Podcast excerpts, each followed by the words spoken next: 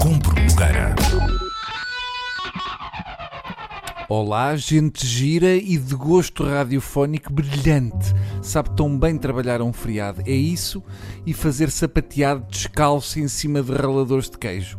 Ontem foi noite de abusos alcoólicos, por isso vamos lá fazer este mata-bicho sem levantar muita voz nem deixar cair uma frigideira no chão. Uh, eu dei um salto à avenida para ver as marchas populares. As marchas de Lisboa são uma espécie de carnaval do Brasil se os brasileiros fossem pessoas nascidas no Luxemburgo. No carnaval do Rio, o sexo está por todo lado. Pelo contrário, no caso das marchas de Lisboa, são a pior altura para o negócio do sexo na Avenida da Liberdade. Ao contrário do que se possa pensar, as marchas não são uma coisa feita à balda, têm um regulamento exigente. Segundo um membro do júri que ainda não estava alcoolizado, cada marcha é constituída obrigatoriamente por 24 pares de marchantes, 4 aguadeiros e um cavalinho.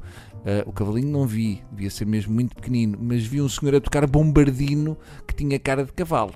Também fiquei curioso uh, para saber o que era um aguadeiro, essa figura cujo nome invoca torneiras com água a correr e um arrepio na espinha e uma vontade de ir a correr para trás de uma árvore.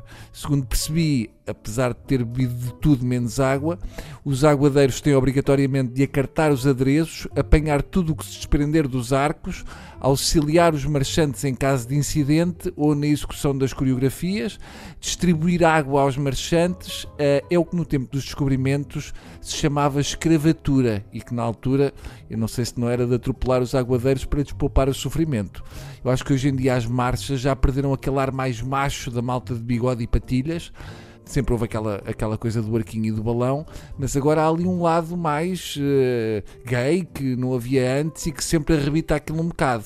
Aliás, aquela coisa do Santo António ser um santo casamenteiro soa um bocado esquisito. Uh, tirando o Cláudio Ramos, não há homens casamenteiros, sendo que o Cláudio ainda vibra mais com divórcios, são melhores para meter o bedelho. Mas fica estranho um santo ser casamenteiro, até porque Santo António era frade e andava por conventos. Eu não acredito que ele fosse casamenteiro do género de andar pelos corredores do convento a perguntar aos monges e às freiras: então, então e vocês quando é que casam? Hum?